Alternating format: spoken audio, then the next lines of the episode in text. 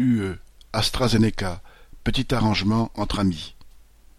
L'Union européenne, en conflit depuis plusieurs mois avec AstraZeneca suite aux énormes retards dans la livraison des vaccins contre le Covid, vient de conclure un accord avec le laboratoire pharmaceutique mettant fin à la procédure judiciaire en cours. N'ayant livré que 100 millions de doses sur les 300 promises, le laboratoire s'engage à effectuer une livraison de 200 millions de doses supplémentaires d'ici la fin de l'année. Cet accord constitue surtout un nouveau coup de pouce de l'Union européenne pour le laboratoire suédo-britannique. Non seulement AstraZeneca pourra continuer à faire tourner ses installations malgré son incapacité à fournir les commandes promises précédemment, mais cet accord revient aussi à accorder un nouveau délai jusqu'à mars 2022 pour finir les livraisons qui devaient se terminer en juin 2021.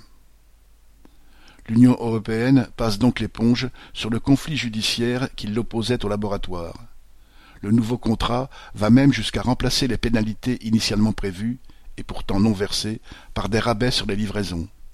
En cas de retard, AstraZeneca ne paiera pas de pénalité, mais devra accepter de diminuer le prix des doses livrées, si elle les livre un jour.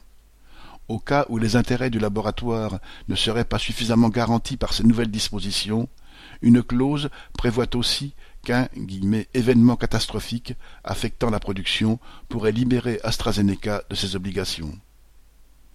L'usage du vaccin d'AstraZeneca est limité dans plusieurs pays européens en raison du risque de thrombose chez les jeunes et d'une efficacité plus faible que les autres vaccins, notamment contre le variant Delta.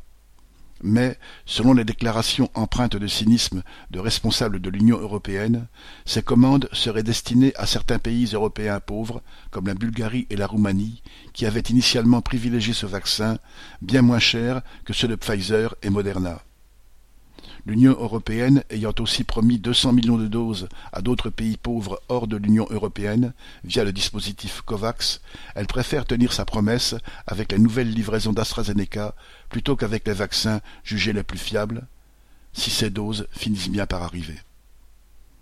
À l'issue de ce nouvel accord, personne ne peut dire combien de personnes supplémentaires pourront ainsi être vaccinées contre le Covid. En revanche, la qualité de la couverture d'AstraZeneca contre les pertes éventuelles ne fait aucun doute.